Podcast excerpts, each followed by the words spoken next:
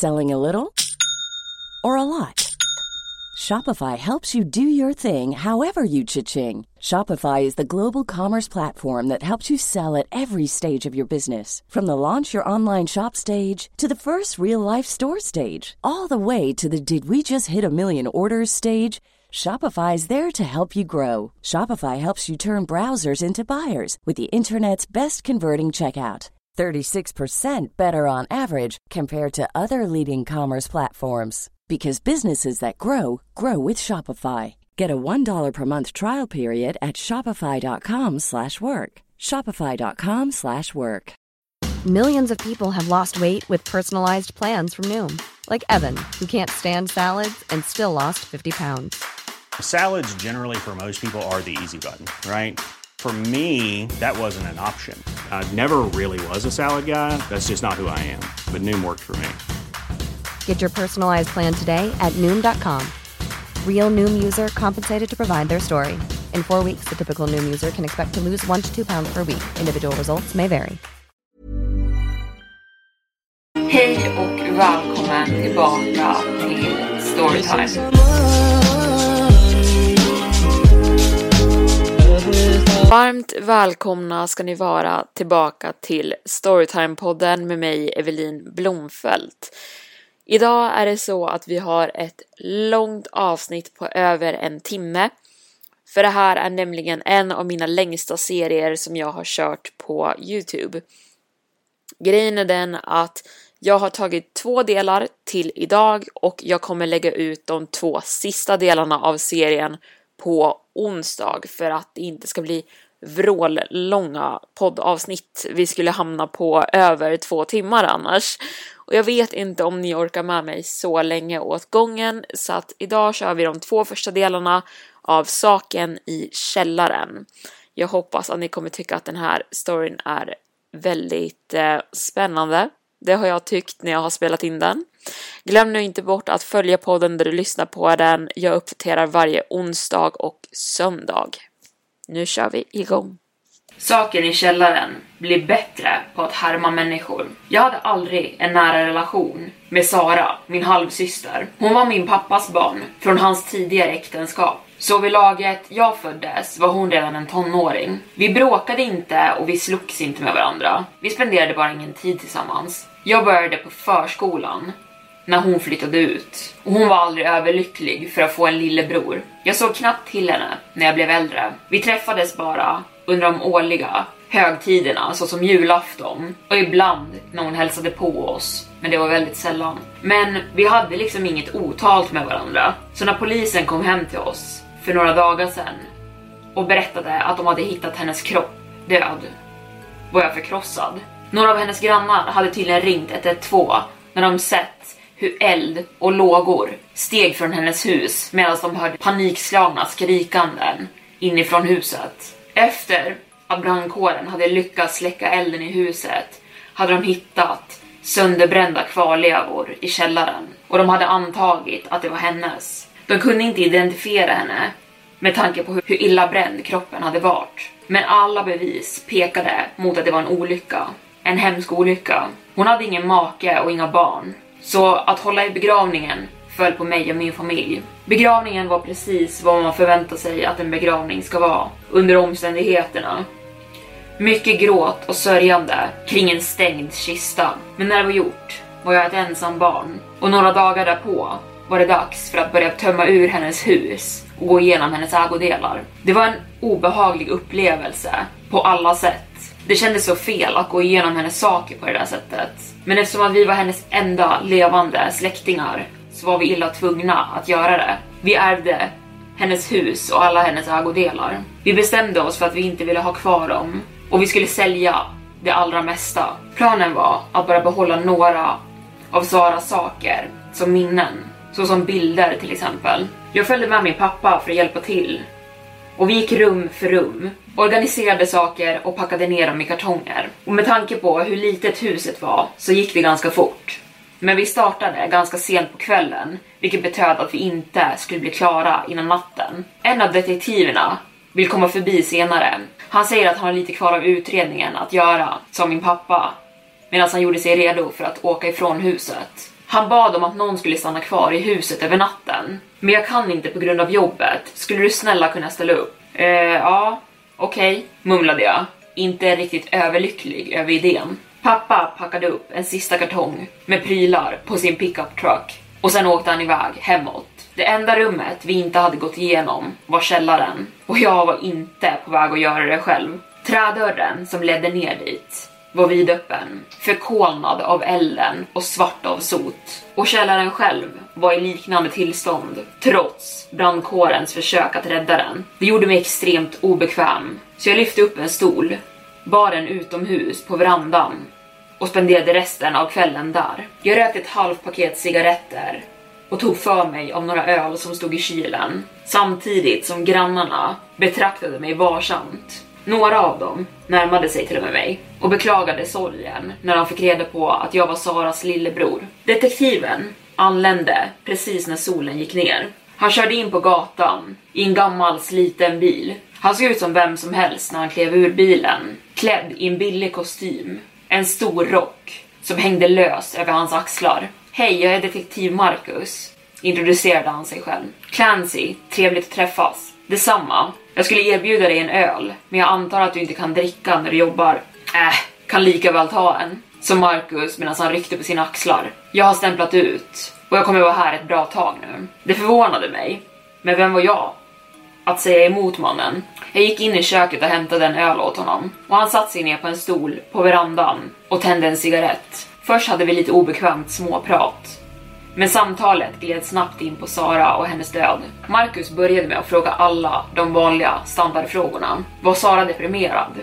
Brukade hon gå ut mycket? Eller var hon en enstöring? Hade hon vänner eller några romantiska partners som man kunde prata med? Alla var perfekt normala frågor för att komma längre i fallet. Men jag var helt fel person att svara på dem. Jag var som sagt inte särskilt nära med Sara och jag visste inte mycket av svaren på frågorna Marcus ställde. Oroa dig inte för det. Jag förstår. Betryggade han mig. Jag pratar inte mycket med farsgubben heller. Och jag skulle till exempel inte kunna säga när han fyller år. Oavsett om någon höll en pistol mot mitt huvud. Det är bara det att jag kunde aldrig föreställa mig att hon skulle dö på det här sättet. Du vet. Om jag hade vetat så hade jag ansträngt mig mer för att hålla kontakten. Klandra inte dig själv, grabben. Vad som är gjort är gjort. Det började bli sent och mörkret föll tätt nu, så vi gick in i huset istället. Jag ledde Marcus in i vardagsrummet och han delade med sig lite ytterligare information om fallet efter att vi hade satt oss bekvämt. Anledningen till att jag vill övernatta i just det här huset är det här. Medan han pratade drog han fram en smartphone från sin ficka och han började leta igenom några filer på den. Uppenbart sökandes efter någonting specifikt. Och jag varnar dig, det är ganska obehagligt. Och om du vill att jag pausar eller stoppar när som helst, säg bara till. Han tryckte på play på en ljudfil på telefonen och sen la han den på det lilla bordet emellan oss. Vi båda lutade oss närmre för att höra tydligt och Saras röst började prata från högtalaren. Inspelning 1. Funkar den här appen? Test, test. Oh, okej. Okay. Nåväl, eh, mitt namn är Sara. Jag flyttade in i det här huset för två dagar sedan och jag, eh, jag har hört ganska konstiga ljud som kommer från källaren under natten. Jag är ganska paranoid just nu. Jag bor här ensam, så jag tänker lämna min telefon så den får spela in ljuden under natten. Och förhoppningsvis kan jag ta reda på vad det är som händer här. Inspelning 2. Andetag hörs i bakgrunden. Man hör hur telefonen ställs ner. Sen går någon bort från mikrofonen igen och det är tyst under en lång tid. Marcus snabbspolar genom nästan hela inspelningen eftersom att den är nästan nio timmar lång. Och nästan två timmar in i inspelningen, runt midnatt, så börjar mikrofonen plocka upp ett distant ljud. Först kommer en krasch och sen hör man ett slags trippande ljud som nästan som en katt som springer över golvet. Det pågår under några timmar med långa pauser emellan. Hallå? En mörk, djup röst talar ut i intet och låter svag. Vad i helvete? utbrister jag. Marcus pausar inspelningen och ser upp på mig. Vill du pausa? frågar han. Jag överväger hans erbjudande en stund. För på ena sidan så kan det jag kommer höra härnäst traumatisera mig för resten av livet. Men på den andra handen, av ren nyfikenhet, skulle det äta upp mig levande om jag inte fick reda på mer, nu när jag hade det framför mig. Så jag bad honom fortsätta spela upp klippet. Hallå? Utbrister rösten igen.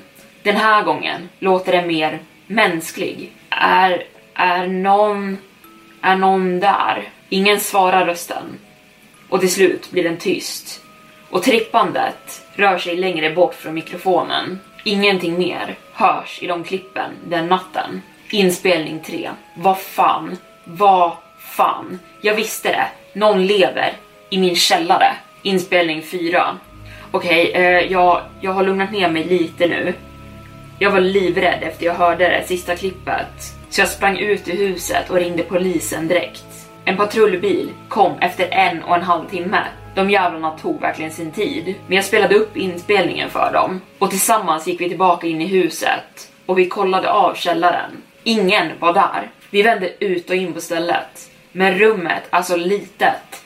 Det finns inga fönster, inga utgångar och ingenstans att gömma sig. Polisen tror att det var en inbrottstjuv som hade brutit sig in, men de kunde inte heller hitta några bevis på att det var det som hade hänt. De säger att de ska patrullera i området om nätterna och hålla utkik efter någonting misstänkt. En av dem bad mig också att fortsätta att spela in under nätterna bara utifall. Inspelning 5. Okej, okay nu kör vi. Jag lämnar mobilen här i natt också. Polisbilen passerade just utanför på gatan, så jag känner mig lite säkrare nu. Man kunde höra ljudet av att hon placerade ner telefonen och sen fotsteg som gick därifrån. Hon lämnade telefonen och det var tyst i flera timmar. Marcus började snabbspola genom inspelningen tills en ny, distant krasch hördes. Trippandet återvände och stannade bara några meter bort från telefonen. Hallå? ropade rösten ut ännu en gång. Är någon där? Den lät mer feminin den här gången. Fortfarande inte helt mänsklig.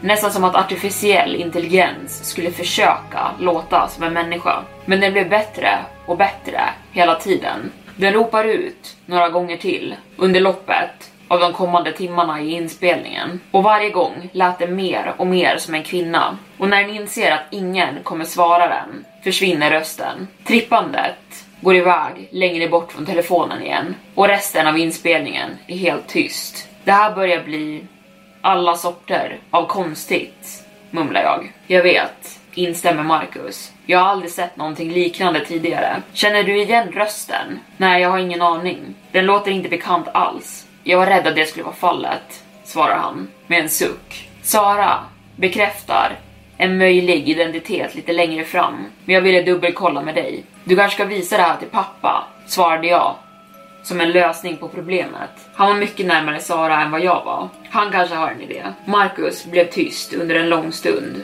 Han slöt sina händer under sin haka och lutade sig framåt med sina armbågar på bordet. Uttrycket i hans ögon blev allvarligt och bekymrat. Jag är ledsen grabben, men eh, för allt du har hört så här långt och för det du kommer att höra. Men jag är glad att det var du och inte din pappa som stannade kvar. De här inspelningarna kanske skulle krossat honom. Va?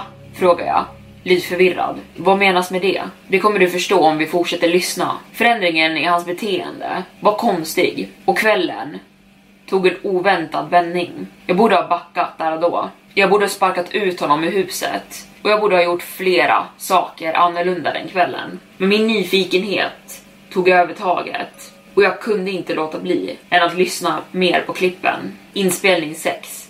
Vad fan, det där var mamma. Sara gråter in i mikrofonen i några minuter innan inspelningen slutar. Inspelning 7. Jag, jag, jag ska inte ringa polisen mer. Det var mamma som ropade ut den här gången. Jag vill prata med henne. Hon har varit borta så länge. Inspelning 8. Okej, okay, jag har lugnat ner mig lite nu. Hoppas jag. Jag kommer vänta här i natt. Inspelningen är tyst. En väldigt lång tid. Men den stängs av abrupt efter en och en halv timme. Vet du någonting om Saras mamma? Frågar Marcus. Jag hoppar bakåt i stolen av det plötsliga avbrottet eftersom att jag just hade suttit försjunken i mina egna tankar och funderingar. Inte direkt, erkänner jag. Hon dog innan jag föddes. Det är därför pappa gifte om sig. Marcus gav mig en eftertänksam nickning och spelade upp nästa inspelning. Inspelning 9. Den är tillbaka. Jag startar en ny inspelning nu. Det trippande ljudet hörs igen och Saras andetag blir mer och mer ytliga hela tiden och de ökar i takt desto mer trippandet kommer närmare henne. En stol knarrar, förmodligen när hon reser sig upp och hennes fotsteg ansluter sig med det trippande ljudet i bakgrunden. Hallå? Säger samma kvinna som i de tidigare inspelningarna. Vem är du? Vem är du? Repeterar rösten tillbaka mot Sara. Mamma, säger Sara då med en kvävd snyftning. Mamma, repeterar rösten tillbaka en gång till. Vem fan är du? Hur kan du ha min mammas röst? Skriker Sara. Vem är du? Repeterar rösten tillbaka. Fotstegen tar fart igen och det låter som att de går närmre rösten medan den fortsätter säga samma mening om och om igen. Svara mig, befaller Sara. Man hör knackande som att någon drämmer sin knytnäve i en dörr. Svara mig, ekar rösten på andra sidan dörren. Vad vill du mig? Rösten släpper ut några osammanhängande ord, men det går inte att avgöra vad den försöker säga. De går upp och ner i tonhöjning innan den justerar sig för att tala igen. Sara, älskling, är det du? Jag satt som lamslagen i stolen. Det var bortom bisarrt vid det här laget. Och för den första gången så lät rösten helt mänsklig. Den hade ingenting av de robotliknande dragen. Och ilskan och ondskan var som bortblåst, ersatt med en känsla av oro och empati. Jag har inte, jag har inte sett dig på så länge, fortsatt rösten. Sara började gråta i bakgrunden. Men hon svarade inte rösten något mer. Men den däremot fortsatt att ropa ut efter henne. Jag har, jag har saknat dig, min kära. Man hör fotsteg igen medan Sara börjar backa bort från dörren och rösten blir mer distant. Den fortsätter ropa ut efter henne, om och om igen. Men fasaden krakulerar. Den kan inte uppehålla den mänskliga tonen och charaden alldeles för länge och den börjar dala och krakulera och låta djurisk igen. Fotstegen tar fart. Sara springer och efter några sekunder hör man inte rösten längre. En dörr öppnas och smälls igen med kraft och Sara börjar gråta okontrollerbart. Sen slutar inspelningen. Inspelningarna är tidsstämplade, säger Marcus. Och efter den här slutade så spelade Sara inte in någonting på flera dagar. Och med tanke på vad jag just hade hört visste jag inte ens vad jag skulle svara honom. Jag satt i tystnad och försökte samla mina egna tankar. Och hur intressant situationen än var så kände jag mig bara skräckslagen och så ledsen för Saras skull. Jag kan inte ens försöka föreställa mig hur det måste ha känts att gå igenom allting det där. Varför visar du allt det här till mig? Frågade jag Marcus efter en stund av tystnad. Om du verkligen är en detektiv och del av en polisstyrka, borde inte du hålla det här extremt hemligt för allmänheten? Marcus lutade sig tillbaka i stolen och begrundade min fråga en stund. Han drog fram sitt skrynkliga paket med cigaretter en gång till och fiskade upp en. Jag puttade askkoppen närmare honom på det lilla bordet mellan oss. Han tände upp och släppte ut ett moln av rök. I sinom tid, svarade han. Hans ögon skannade av mig, men han hade en helt annan uppsyn än han haft tidigare. Den var mer kall och kalkylerande. Vad tror du hittills? frågade han. Jag, fan, jag vet inte. Vad fan är det som pågår? Svara mig Clancy och var ärlig, befallde han. Om jag kommer visa dig några mer av inspelningarna beror på din ärlighet. Jag rannsakade min hjärna, men jag var helt konfunderad. Situationen hade gått så fort och jag hade inte hunnit formulera en enda tanke än. Men jag märkte att det var inte svaret Marcus ville ha. Det, det jag vet inte, ett spöke, en demon, en skinwalker. Jag bara spottade ut gissningar. Marcus verkade förvånad över vad jag sa. Han höll bort cigaretten från sitt ansikte medan han släppte ut ännu ett bloss av rök. Och du tror på det, sa han. Att det kunde varit någonting övernaturligt. Vad fan skulle det annars kunna vara? Jag besvarade hans fråga med ännu en. Vad tror du att det är för någonting? Vad jag tror är irrelevant. Jag vill veta vad du verkligen tror. Det är vad jag tror, svarade jag. Jag kände inte Sara särskilt väl, men hon skulle aldrig fejka någonting så här pass mycket. Så antingen var hon hemsökt av någonting, eller så driver du med mig. Det är det korrekta svaret, sa Marcus med ett belåtet flin. Han släckte sin cigarett i askkoppen och sträckte sig över mot telefonen igen. Så hur blir det? Vill du höra mer? Varför skulle jag vilja höra mer? Vill du eller vill du inte Clancy? Inga hard feelings oavsett. Jag kan inte tvinga dig att lyssna på de här klippen. Jag eh, startar nästa. Jag vet inte varför jag bestämde mig för det. Vi skulle kunna sitta här hela dagen och skylla på nyfikenhet eller mer troligt dumhet. Det kändes inte som att jag ville höra mer. Det kändes som jag behövde höra det. Jag ville veta svaren och jag ville höra allting som fanns. Och anledningen till varför jag kände så spelade ingen roll där och då. Jag har en bra känsla om dig grabben. Som Marcus, mumlandes medan hans finger tryckte på play-knappen. Inspelning 10. Jag vet inte vad jag ska göra något mer. Det driver mig till vansinne.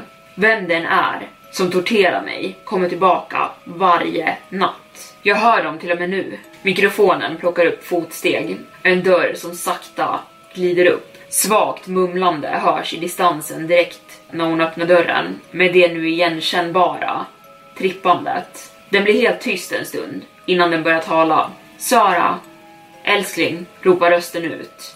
Inte än helt mänsklig. Snälla, jag bara... Dörren stängs igen med en högljudd duns och Sara går tillbaka in i sitt sovrum. Jag har försökt flera saker de senaste dagarna. Den ropar ut från källaren, så jag köpte lås och installerade dem, flera stycken, på källardörren.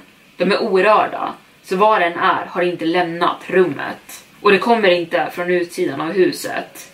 Den gömmer sig någonstans där nere. Jag ringde polisen igen medan saken höll på. Men vid laget polisen anlände bad de mig låsa upp källardörren och de hittade ännu en gång ingenting där nere. Det var lika tomt som förra gången. Jag är inte säker på vad de tror om mig. Antingen kanske de tror att jag bara driver med dem, så jag kan inte lita på att de ska komma och hjälpa mig. Jag har till och med berättat för Amy om den där saken och spelat upp inspelningarna för henne. Så hon sov över här igår. Men den där saken visste på något sätt att jag inte var ensam. Och den gjorde inte knyst ifrån sig på hela natten. Jag är inte säker på om Amy faktiskt tror på mig. Jag menar, jag vet inte ens om jag själv skulle tro på mig av att höra allt det här. Men hon föreslog en lösning. Skaffa en rumskamrat eller en pojkvän. Någon som kan bo med mig. Det skulle kunna fungera. Men jag vet inte något mer. Känner du den här Amy? Frågar Marcus när inspelningen tar slut. Jag tror Sara nämnde henne några gånger, men jag har aldrig träffat henne. Jag såg över min axel mot korridoren som ledde mot köket. Källardörren fanns där inne och jag kunde se låsen hon nämnde i inspelningen. De hängde öppna på dörren, men de var fortfarande intakta. Marcus knäckte sina fingrar i luften framför mig för att bryta mig ur min distraktion. Sen pekade han ner mot telefonen. Vill du fortsätta? Frågade han en gång till. Ja, innan jag trycker på play nu så vill jag fråga dig någonting igen. Har du någonsin eh, upplevt svårt trauma? Mentalt alltså? Som ett barn eller till och med nyligen? Någonting som verkligen skakat dig i livet? Jag höjde på ett ögonbryn åt den konstiga frågan och svarade nej, vad då? Du tar allt det här förvånansvärt bra. Din eh, mentala stabilitet är väldigt hög, som Marcus eftertänksamt. Ibland är det ett tecken på... Äsch, skitsamma. Han tryckte på play innan jag hann ställa en motfråga. Men jag hade bestämt mig. När vi var klara med de här inspelningarna hade Marcus en hel del frågor att svara på. Inspelning 11. Jag har försökt mitt allra bästa för att bara ignorera det. Ibland sover jag över hos vänner, men det blir svårare och svårare att göra det alldeles för ofta. Jag har försökt leta efter rumskamrater, men ingen vill dela på ett så här litet hus under pandemitider och mitt sökande efter en pojkvän har varit fruktlöst. Jag känner mig lite för gammal för dejtingscenen vid det här laget. Jag tänker fortsätta, försöka, men just nu verkar jag ha slut på tur. Jag vill inte att det ska sluta med frekventa one night stands för att undvika ensamheten. Polisen besvarar fortfarande mina telefonsamtal, som tur är, men de gör inte så mycket åt det längre. Till och med deras patruller blir mer och mer sällan. Och jag är ganska handfallen här. Jag överväger att sälja huset och flytta, men just nu skulle jag inte ha råd med det. Pappa kanske är min sista utväg. Jag kanske kan flytta in med han och hans fru och hans son. Vi är inte direkt vänner dock, men vem vet? Och jag kan inte riskera att berätta för dem vad som försiggår. Det finns inte en chans i helvetet att de skulle tro på mig. De kommer tro att jag har blivit galen. Att höra hur hon kände angående mig och min mamma, det sved. Visst, vi var inte mer än bekanta, men vi var inte hemska människor. Vi skulle såklart låtit henne bo med oss om vi visste om hon hörde av sig. Och att veta att en lösning hade varit så nära för henne, men hon hade hållit sig borta över vad hon trodde om oss.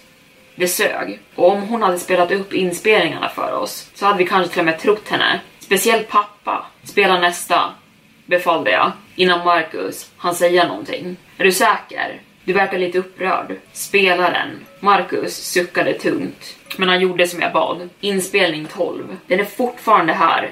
Den vägrar försvinna. Jag har inte pratat med den på över en månad nu, men den är fortfarande här och den kommer göra mig galen på riktigt. Jag klarar inte av den mer. Om jag kanske kan ta reda på vad fan den vill mig, eller i alla fall få några svar. Inspelning 13. Inspelningen börjar, men det är tyst en stund. Och det allt som hörs är ett statiskt brus. Sen hör man hur Sara tar ett djupt andetag och ett nästan ohörbart steg. Är du där? Trippandet dyker snabbt upp och det kommer närmare mikrofonen än det någonsin gjort tidigare. Det låter mer frenetiskt än det brukar göra. Såklart min kära, säger rösten mjukt och ömsint. Sluta med det där, hör du mig? Sluta använda hennes röst. Sara, jag... Jag säger sluta.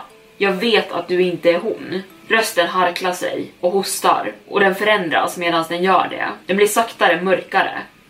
Och när den slutar så är det en manlig röst. Sara, hjärtat. Jag pausar när jag hör det. Det var min pappas röst.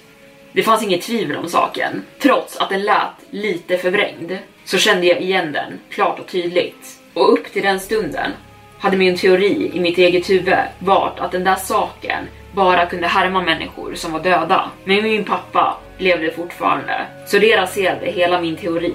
Jag visste inte vad jag skulle tro något mer. Vad vill du? Jag vill bara se dig. Öppna dörren. Sara backar iväg medan hennes andetag blir häftigare. Snälla raring, vädjar rösten en gång till. Det är så mörkt här nere. Jag vill bara... Håll käften, skriker hon. Sen springer hon bort från dörren. Det där var din pappa, eller hur? Frågar Marcus när inspelningen tar slut. Ja, ja, och vad säger det oss? Jag tänkte på frågan en stund och sa sedan det är inte en skinwalker, som jag trodde först. Jag vet inte så mycket om dem, men liksom skinwalkers behöver väl döda sina offer för att kunna härma dem, eller hur? Inte nödvändigtvis, svarade Marcus, men de måste höra rösten de imiterar för att kunna kopiera den. Och hur som helst, en skinwalker skulle lätt kunna bryta ner den där dörren självmant. Så det är någonting annat. Men vad? Jag är inte säker än, svarar han. Han sträckte sig fram för att spela upp nästa inspelning, men jag stoppade honom. Varför vet du så mycket om skinwalkers? Marcus skrattade torrt. Allt i sinom tid, Clancy. Vi har fortfarande några till inspelningar att gå igenom. Han tryckte play på nästa inspelning och vi lyssnade. Inspelning 14.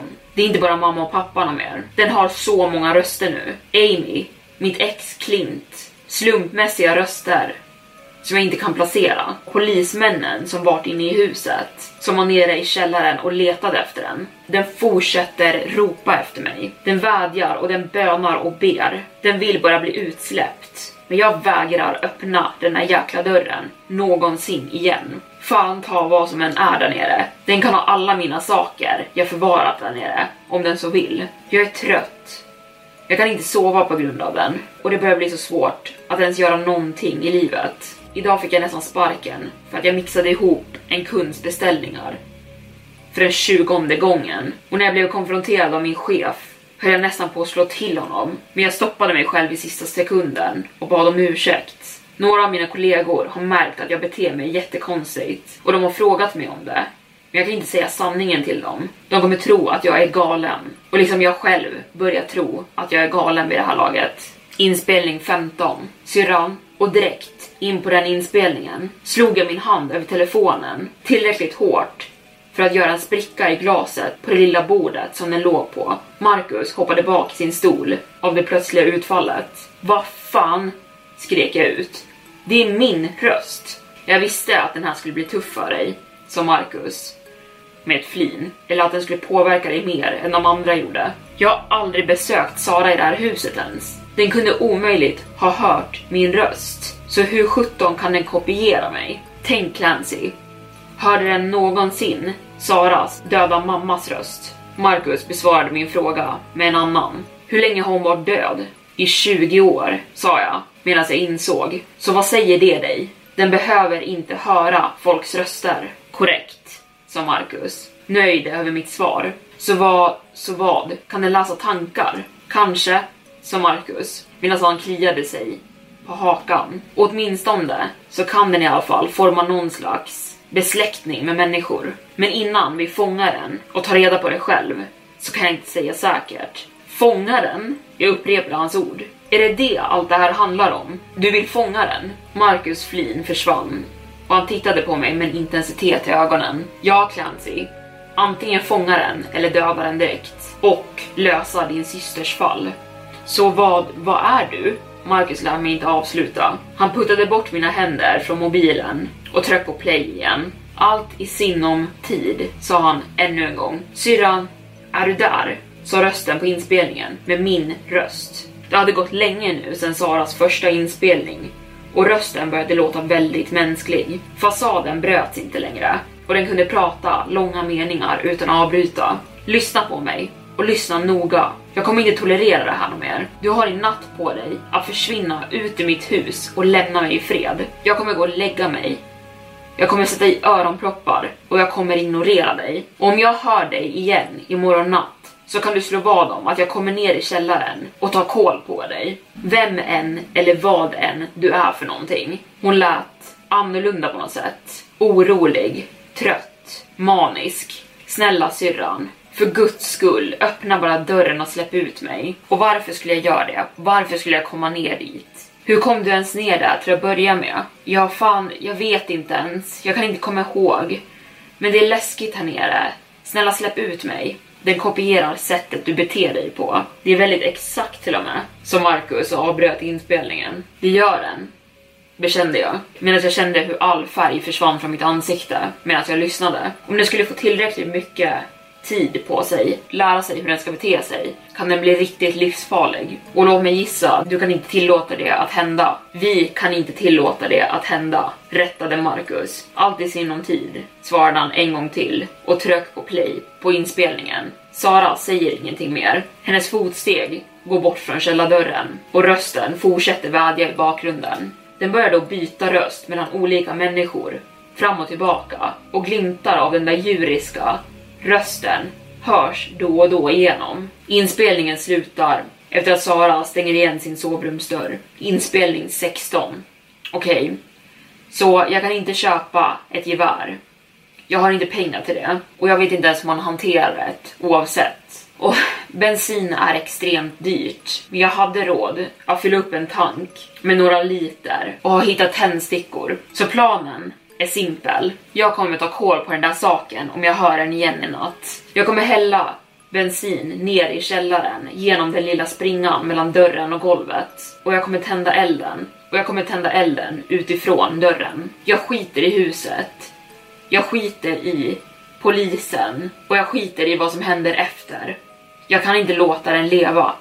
Det spelar ingen roll om jag hamnar i fängelse eller på ett psykhem så länge den där saken dör här. Och herregud, Sara, mumlar jag när inspelningen slutar. Att höra henne i det där tillståndet krossade mitt hjärta. Ingen förtjänar att gå igenom vad hon hade gått igenom. Och faktumet att jag inte kunde ha hjälpt tidigare, att ingen av oss kunde ha försökt rädda hennes liv, åt upp mig på insidan. Det finns bara en inspelning kvar sa Marcus. Han lutade sig över bordet och la en hand på min axel. Jag nickade och jag kände hur tårarna började formas i mina ögon. Inspelning 17. Den jäveln är fortfarande kvar. Jag varnade den. Jag försökte vara trevlig. Jag försökte verkligen. Vad mer kan den begära av mig? Man hörde en vätska splasha runt i bakgrunden. Förmodligen bensin. Hennes andetag lät ansträngda. Ljudet av metall hördes när bensindunken träffade golvet. Sara, ropade rösten ut. Jag varnade dig, skrek hon medan hon välte någonting på golvet och man hörde hur vätska började floda. Det här är på dig, det är inte mitt fel. Sara, snälla, skrek rösten. Den lät mer desperat än någonsin nu. Hennes kläder prasslade medan hon letade efter någonting i sin ficka, förmodligen tändstickorna. Och ljudet av tändstickor som slog mot varandra inne i asken var det enda som hördes nu. Du vet vad det här är, eller hur? sa hon. Hon öppnade asken och fumlade runt efter en sticka en stund. Rösten svarade henne inte, men istället började den trippa ner för trapporna längre ner i källaren, som för att fly. Dra åt helvete, sa hon. Mikrofonen plockade inte upp ljudet av tändstickan när den nådde marken, men man hörde tydligt hur bensinen fattade eld. Rösten började skrika våldsamt medan den verkade slänga sig fram och tillbaka ner i elden. Snälla! Ett sista utrop. Men den här gången använde den Saras röst för den första gången. Inspelningen tog slut och den lämnade mig There's never been a faster or easier way to start your weight loss journey than with PlushCare. PlushCare accepts most insurance plans and gives you online access to board-certified physicians who can prescribe FDA-approved weight loss medications like Wigovi and Zepbound for those who qualify. Take charge of your health and speak with a board-certified physician about a weight loss plan that's right for you. Get started today at plushcare.com slash weight loss. That's plushcare.com slash weight loss. plushcare.com slash weight loss. Millions of people have lost weight with personalized plans from Noom, like Evan, who can't stand salads and still lost 50 pounds. Salads, generally, for most people, are the easy button, right? For me, that wasn't an option. I never really was a salad guy. That's just not who I am. But Noom worked for me. Get your personalized plan today at Noom.com. Real Noom user compensated to provide their story. In four weeks, the typical Noom user can expect to lose one to two pounds per week. Individual results may vary. If you thought the only way to get a more defined jawline with natural looking results was through surgery, think again. Juvederm Volux XC is a non surgical injectable gel filler that improves moderate to severe loss of jawline definition and can help you achieve natural looking results with little downtime. Even better, this improved definition lasts up to one year with optimal treatment. No maintenance required. Improve jawline definition for a smooth, sculpted look with Juvederm Volux XC. For important safety information and to find a licensed specialist, visit juvederm.com. That's J U V E D E R M.com. Not for people with severe allergic reactions, allergies to lidocaine, or the proteins used in Juvederm. Common side effects include injection site redness, swelling, pain, tenderness, firmness, lumps, bumps, bruising, discoloration, or itching. There's a risk of unintentional injection into a blood vessel, which can cause vision abnormalities, blindness, stroke, temporary scabs, or scarring. Talk to a licensed specialist to find out if it's right for you. Hey, it's Ryan Reynolds, and I'm here with Keith, co star of my upcoming film, If, only in theaters, May 17th. Do you want to tell people the big news? All right, I'll do it. Sign up now and you'll get unlimited for $15 a month in six months of Paramount Plus Essential Plan on us. Mintmobile.com slash switch. Upfront payment of $45 equivalent to $15 per month. Unlimited over 40 gigabytes per month. Face lower speeds. Videos at 480p. Active Mint customers by 531.24 get six months of Paramount Plus Essential Plan. Auto renews after six months. Offer ends May 31st, 2024. Separate Paramount Plus registration required. Terms and conditions apply if rated PG.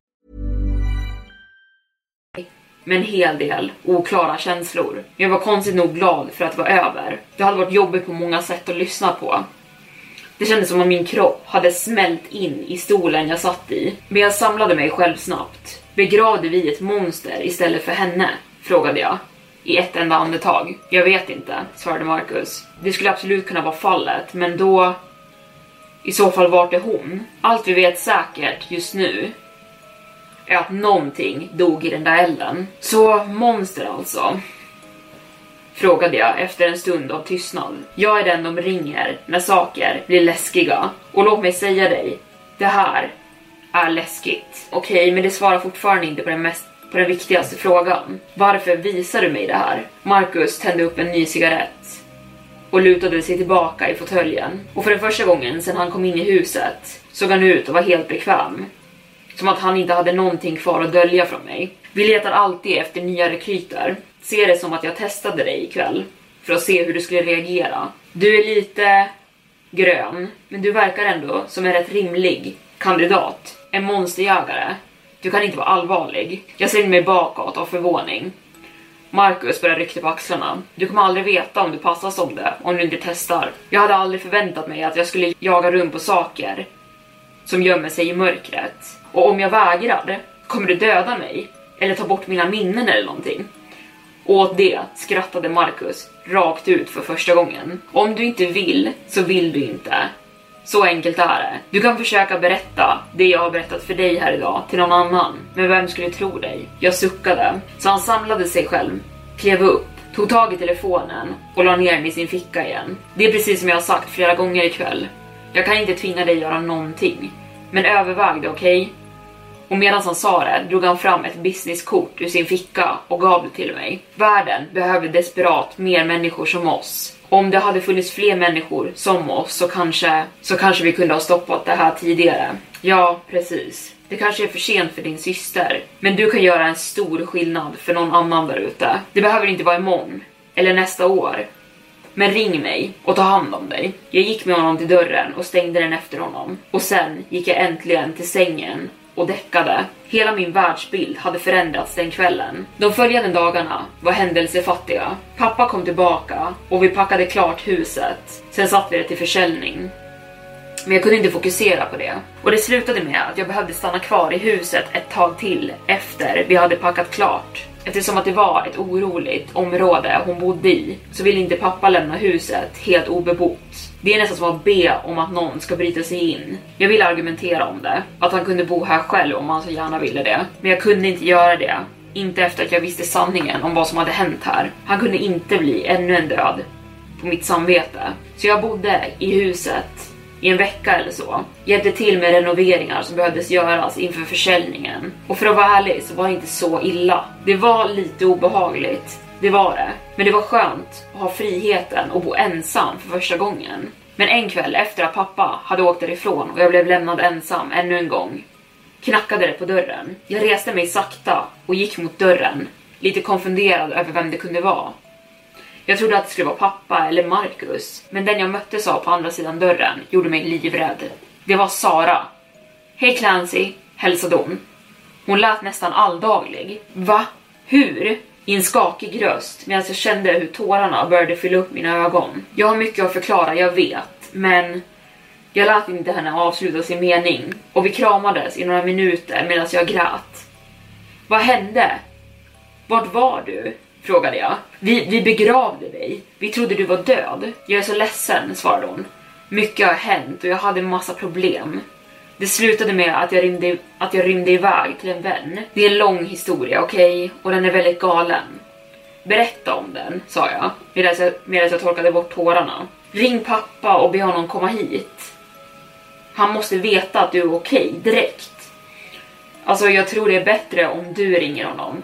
Jag vill inte ge honom en hjärtinfarkt, sa hon. Bra poäng. Vi har gjort oss av med det mesta av dina möbler bara så du vet. Um, men gör dig själv bekväm så går jag och ringer honom. Ta inte för lång tid, sa hon. Jag såg henne gå igenom korridoren mot köket och hon pausade en stund framför källardörren. Hon såg på henne en stund, sen fortsatte hon gå längre in i huset. Jag drog ut min telefon och Marcus kort, osäker på vad jag skulle göra. Den där saken hade blivit väldigt bra.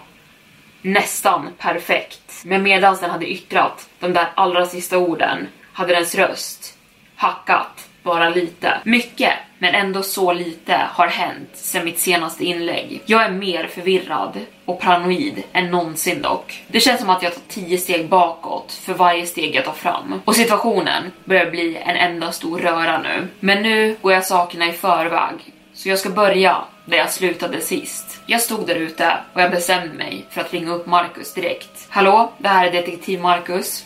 Hur kan jag hjälpa dig? Hej, det är jag, Clancy. Åh, hej Clancy. Vad är det som händer? Har du bestämt dig för hur du vill göra? Jag kikade in i huset innan jag svarade honom, men jag kunde inte få syn på Sara någonstans. Men från vad jag hörde så lät det som att hon stod i köket och höll på med några kastruller. Jag antog att hon gick igenom skafferiet och letade efter någonting att äta. Sara kom tillbaka, viskade jag in i telefonen. Va? ropade Marcus ut. Hur? När? Precis nu, svarade jag. Men jag tror att det är imitatören från källaren. Det är någonting off med henne. Okej, okay, eh, okej, okay, sa Marcus och drog in ett djupt andetag. Håll dig lugn.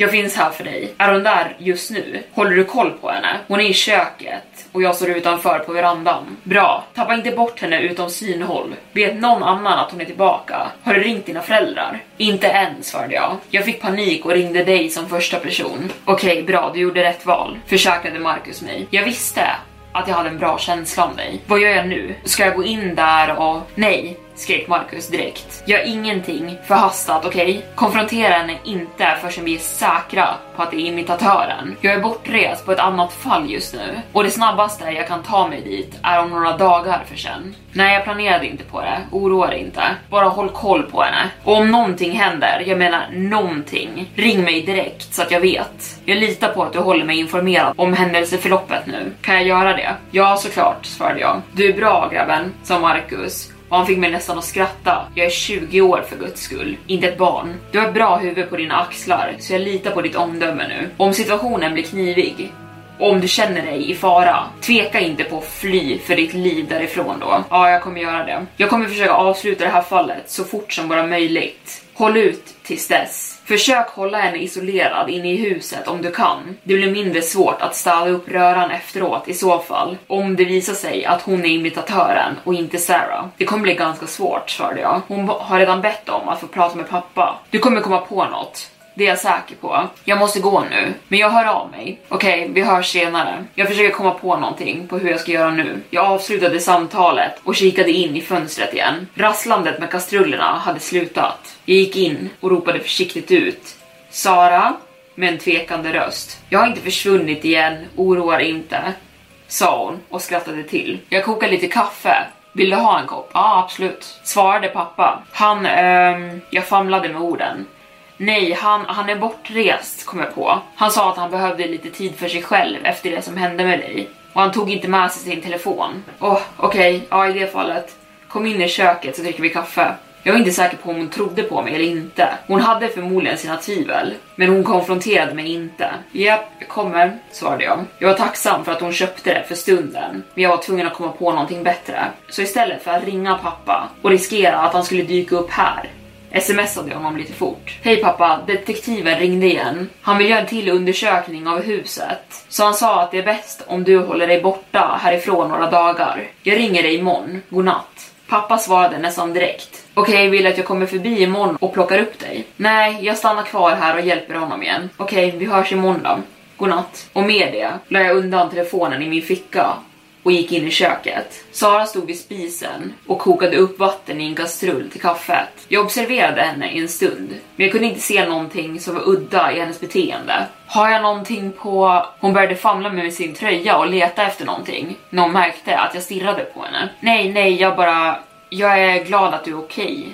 Det var det. Hon gav mig ett leende och hällde kaffepulvret i kastrullen. Jag kan inte minnas att Sara någonsin skulle varit så här varm och glad. Speciellt mot mig. Men också så kunde hennes nya attityd bero på allting hon, hon hade varit med om på senaste. Så jag la det under potentiella röda flaggor i mitt undermedvetna. Men bestämde mig för att hålla mig lite neutral för stunden. Hur mycket socker? frågade hon medan hon hällde upp kopparna. Två sockerkuber blir bra. Hon droppade i två sockerkuber och sträckte över koppen till mig. Sen satte hon sig ner vid bordet mitt emot mig. Vi sippade i tystnad en stund, osäker på vad vi skulle prata om tror jag. Och när det blev uppenbart att hon inte tänkte ta ton så gjorde jag det. Så en lång och galen historia, sa du? Frågade jag. Ja, berätta. Jag lyssnar gärna. Okej, okay, så det är lite galet.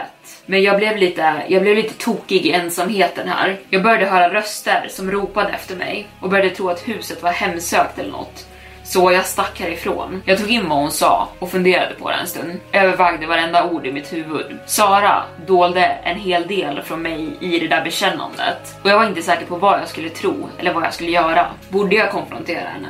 Ta upp inspelningarna jag hört? Varelsen i källaren som hon hade försökt att begrava levande i elden. Det låter tufft, sa jag istället för konfrontation och bestämde mig för att spela med. Mitt hopp var det att om hon inte trodde att jag var ett hot eller misstänkte någonting så skulle hon inte heller försöka skada mig eller fly härifrån. Jag kunde bara spekulera på imitatörens mål med att vara här. Men om den ville ta över Saras liv och låtsas vara henne så måste jag leka med och få den att tro att illusionen faktiskt funkar.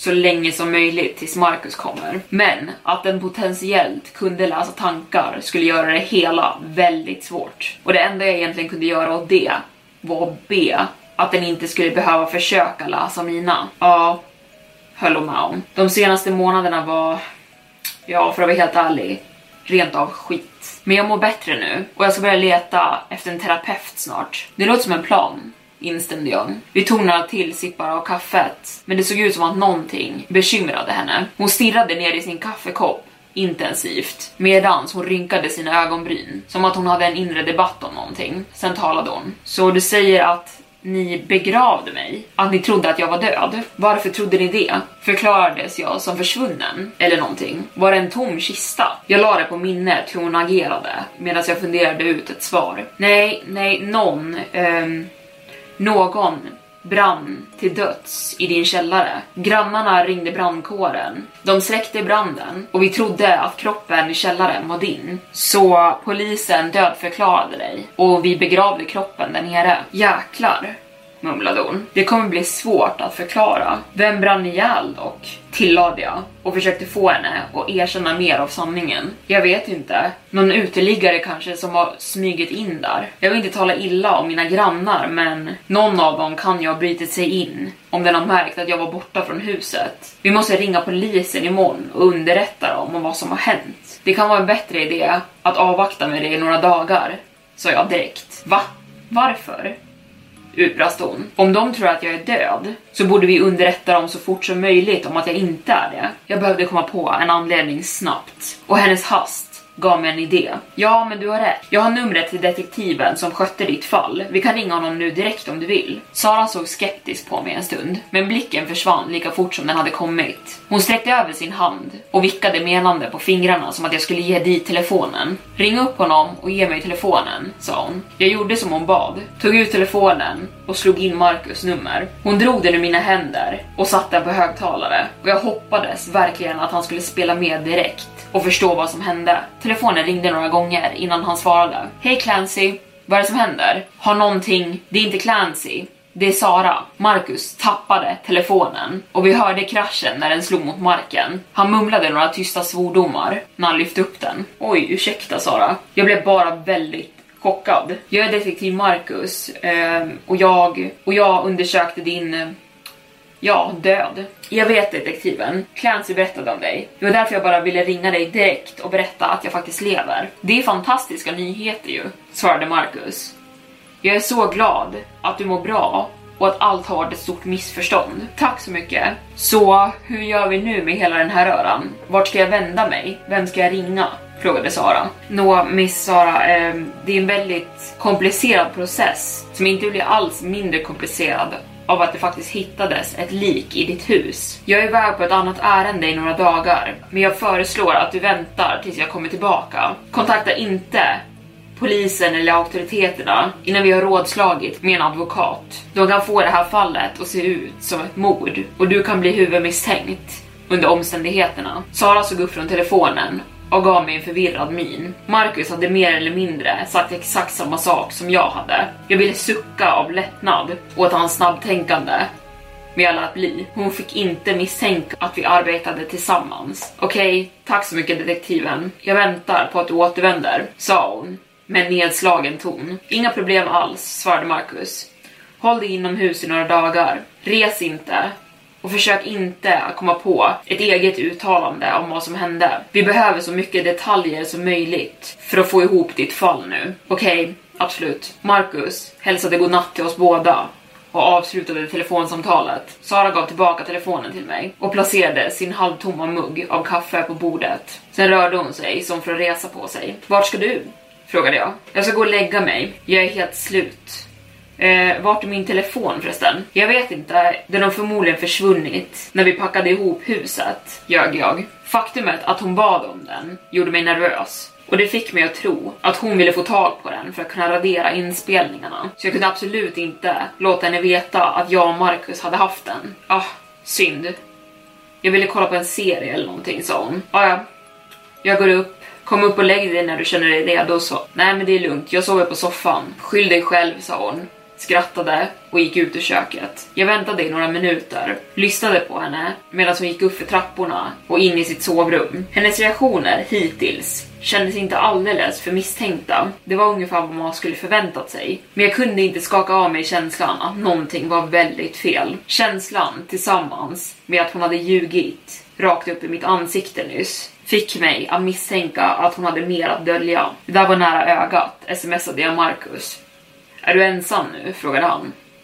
Ja, hon gick och la sig. Okej, du måste ta reda på om det här är imitatören eller inte innan jag kommer tillbaka. Vi måste bestämma oss för vad vi ska göra. Jag ska försöka, svarade jag. Klockan började närma sig tio vid det laget. Men jag kände mig inte trött nog för att gå och sova än. Så istället tog jag fram min dator och började göra research online. Jag tog reda på mycket om varelser som potentiellt kunde likna denna, med samma egenskaper, men ingenting passade perfekt. Så jag kunde inte förlita mig på de rapporterna. Så jag bestämde mig för att dela med mig av min egen historia och se om någon kunde hjälpa mig. Kanske människor med liknande erfarenheter kunde berätta någonting för mig. Lutade mig tillbaka i fåtöljen i vardagsrummet och började skriva på min telefon. Natten tickade på och jag var helt inne i mitt skrivande och snart helt absorberad av att rada upp allting som hänt så här långt. Vanligtvis är jag inte snabb alls på att skriva. Det tar längre tid än vad det borde för mig att skriva vanliga korta sms. Men min nyfikenhet om den här situationen gjorde mig snabbare och jag skrev som jag aldrig gjort förut. Jag var nästan klar när jag kände en hand ta tag i min axel. Vad skriver du för någonting? Frågade Sara bakom mig. Jag fumlade med telefonen tappade den nästan. Jag blev så rädd och jag kunde känna hur adrenalinet började flöda genom min kropp och min puls ökade drastiskt. Sara kramade om min axel och hon skrattade om min klantighet och hur rädd jag hade blivit. Jag stängde fort ner appen på telefonen. Jag, eh, jag, jag fejkade en suck. Som att hon hade kommit på mig med någonting pinsamt. Jag skriver med en tjej. Wow! Svarade Sara. Håll det barnvänligt i mitt hus tack. Hon gick runt vardagsrumsbordet och satte sig ner utan att bry sig om att tända lamporna i rummet. Vilket betydde att rummet nästan var helt mörkt. Hon lystes bara vagt upp av gatubelysningen utanför fönstren. Jag kunde avgöra konturen av hennes kropp, men detaljer var svårt att avgöra i, i den här belysningen. Vad gör du uppe så här sent? Jag trodde du gick och la dig. Hon tog upp sin kaffemugg och tog en högljudd sipp. Hennes ögon hade nästan overkligt sken i sig och jag kände hur de borrade sig in i mig på ett annat sätt än de hade gjort tidigare under kvällen nu. Det fanns ondska bakom dem, mardrömmar svarade hon torrt medan hon ställde ner koppen igen och gnuggade sig i ögonen. Jag kunde inte sova mer så jag klev upp. Du då? Jag kunde inte heller sova. Jag försökte möta hennes blick med min egen, bara för att bekräfta för henne att jag faktiskt hade sett den kalla blicken hon just gett mig, men nu undvek hon ögonkontakt. Det fick min paranoia att spåra ut totalt om hela min kropp förberedde sig, men jag försökte att förbli så lugn jag bara kunde. Vi småpratade lite till. Ingenting konstigt eller märkvärdigt. Men jag kunde känna hennes ögon borra in i mig varje gång jag såg bort från henne. Det gjorde mig så extremt obekväm med hennes kalkylerande, kyliga sätt att uppföra sig. Som ett vilddjur som väntade på att attackera sitt byte, törstandes efter mitt blod. Kan jag sno en cigg? Frågade hon till slut. Jag kastade över mitt paket och tände den och hon drog ut en cigarett ur paketet. Den lilla lågan lös upp hennes ansikte bara någon sekund när hon tände cigaretten och jag märkte hur hennes hy var likblek. Sen sträckte hon tillbaka paketet till mig och jag tog en också bara för att lugna mina nerver. Vi pratade inget mer på en stund. Vi satt bara i tystnad och rökte och sneglade korta stunder på varandra. Jag kollade på min telefon och såg att det nästan började bli morgontimmar snart, vilket jag började känna av i min kropp eftersom att jag började bli för trött för att ens tänka klart vid det här laget. Men jag kunde inte riskera att somna så länge hon var i min närhet heller. För allt jag visste så var det exakt vad den väntade på. Hon avslutade sin cigarett, sen bad hon om en till och en till efter det och till slut kedjerökte hon i princip upp halva mitt paket. Jag drog fram min telefon och kollade igenom inlägget jag skulle posta en sista gång. Medan jag fokuserade på att hålla mig vaken. Svarade hon någonting? Frågade Sara helt plötsligt. Vem? Tjejen du skrev med? Svarade hon och skrattade torrt. Eller killen. Jag diskriminerar inte. Hon, uh, hon dissade mig, mumlade jag. Sara Skrattade torrt. Har du otur med damerna? Ja, någonting i den stilen, sa jag och fortsatt, och fortsatt skriva. Jag kan para ihop dig med en av mina vänner. Om du vill. En tjej som heter Amy. Hon är jättesnäll och så, men hon har också svårt med dejtandet. Hon kan vara lite awkward ibland. När hon nämnde det namnet såg jag upp från telefonen. Jag vet vad Marcus sa om att hålla Sara isolerad från alla. Men Amy hade ju också hört inspelningarna och hon skulle ju kunna visa sig vara användbar i fallet just nu. Hon kände Sara bättre än vad jag gjorde. Så om jag kunde övertala henne och om jag kunde få med henne på att det här kanske inte är Sara så skulle hon kunna avgöra om det här är en imitatör eller inte. Ja, men det blir bra, svarade jag med en hörbar entusiasm i rösten. Jag ringer henne och ber henne komma över imorgon. Hon klev upp gick över till mig och tog tag i min arm. Nu, försök sova lite. Du kan inte se ut som en zombie. Hon har lite standard. Imorgon protesterade jag. Jag ville träffa Amy så snabbt som möjligt. Visst, men Saras hast förvånade mig. Ja, imorgon. Ta inte illa upp. Men du är ganska tråkig och jag skulle vilja ha hennes sällskap om jag ska sitta fast i det här huset. Jag tar 100% illa upp av det, svarade jag med ett litet skratt. Men det är okej, jag fattar. Jag är inte den roligaste att vara runt kanske. Jag klev upp och gick över till soffan istället. Och Sara följde mig hela vägen. Hon hade tagit ner en kudde och en filt åt mig när hon hade kommit ner första gången. Det var gulligt gjort av henne. Men effekten hennes sällskap hade fått på mig var helt motsatt. Jag var mer fylld av paranoia och rädsla nu än jag var tidigare. Det ständiga skiftandet mellan hennes handlingar och hennes ord. Att hon var snäll och varm en sekund och kall och kalkylerande nästa. Det kändes nästan som att hon försökte förvirra mig. Försökte hon leka någon lek med mig? Var hon ens medveten om att hon höll på så? Höll jag på att förlora förståndet medan jag letade efter tecken på om det var hon eller inte. Ja, jag ska försöka, sa jag medan jag kröp ihop på soffan och drog filten över mig. Jag ska också försöka sova nu. Godnatt, sa Sara, lämnade vardagsrummet och gick upp mot sitt sovrum. Godnatt, ropade jag bakom henne. När hennes dörr stängdes igen drog jag fram min telefon igen. Sen startade jag upp inspelningsappen och började spela in. Jag la mobilen bredvid mig på vardagsrumsbordet och sen somnade jag in. Sömnen kom snabbt efter det och det var en djup, drömlös sömn och det kändes som att jag sov i bara några minuter. Jag vaknade några timmar senare av morgonljuset som strömmade in i vardagsrummet rakt i mina ögon. Sara var redan vaken och jag hörde hur hon gjorde frukost i köket. God morgon, mumlade jag medan jag vankade in i köket. Är du redan uppe? frågade Sara medan hon vände sig om från stekpannan för att titta på mig. Du sov ju knappt.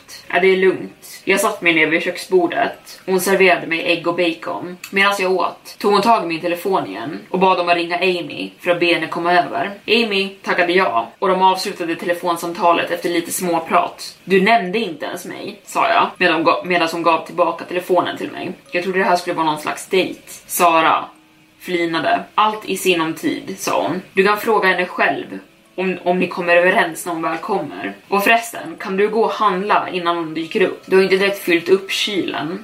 Vi har knappt någonting här hemma. Jag suckade, men hon hade inte fel. Bortsett från några öl, ägg och bacon som vi just hade ätit så var den i princip helt tom. Så jag gjorde mig klar för att springa iväg och handla lite medan hon städade upp köket. Och skynda dig, du måste hinna ta en dusch också sa hon. Jag lämnade huset i en hast. Jag satte i mina hörlurar och öppnade upp inspelningen. Till en början hörde jag bara mina lätta snarkningar medan jag sov. Så jag började snabbspola igenom inspelningen. Ingenting var utom det ordinära. Inget tippande, inget pratande. Så jag, pausade in, så jag pausade inspelningen när jag nådde affären. Det var en liten familjeägd affär. Jag samlade på mig det jag skulle ha, småpratade med henne i kassan en stund medan jag betalade och sen drog jag igen. Jag var ungefär halvvägs in i inspelningen och det fanns ingenting konstigt med den hittills. Jag kanske bara håller på att förlora förståndet. Avbröt min egen hjärna mig. Jag menar monsterjägare och imitatörer och allt det där. Jag ställde av mig varorna när jag kom hem och gick för att ta en dusch. Vattnet var kokhett, men jag ställde mig under det och lät det smälta bort mina bekymmer från min kropp. Jag skulle lösa vad det än var som försiggick och allting skulle bli bra. Och Marcus litade på mig och om han såg någonting i mig så skulle jag inte misslyckas med det här. Amy dök upp tidigare än jag trodde, precis efter jag stod och torkade mig och klädde på mig efter duschen. Jag kom in i vardagsrummet och hittade henne och Sara vid vardagsrumsbordet. Amy, det här är Clancy, min lillebror. Clancy, det här är Amy, min bästa vän, sa Sara som introduktion. Trevligt att träffas, sa Amy medan hon ställde sig upp för att skaka min hand. Hon var några år äldre än mig, det kunde jag se. Men hon var väldigt fin, det ska jag erkänna. Det är definitivt bortom min liga. Så jag kan inte föreställa mig varför Sara trodde att hon skulle vilja dejta mig. Detsamma, svarade jag. Jag går och kokar kaffe åt oss och tar med lite snacks sa Sara. Medan hon passerade mig körde hon in sin armbåge i min sida och blinkade med ena ögat. Jag skrattade till lite och gick och satt mig vid vardagsrumsbordet mitt emot Amy. Så mumlade hon medan Sara var borta. Ja, svarade jag. Sara hade rätt. Vi båda var obekväma och lite som fiskar utanför vattnet som inte visste hur man skulle starta en konversation. Vilket var dåligt för mig, för jag kunde inte få en icke-existerande konversation att leda in på inspelningarna. Jag sket i att dejta.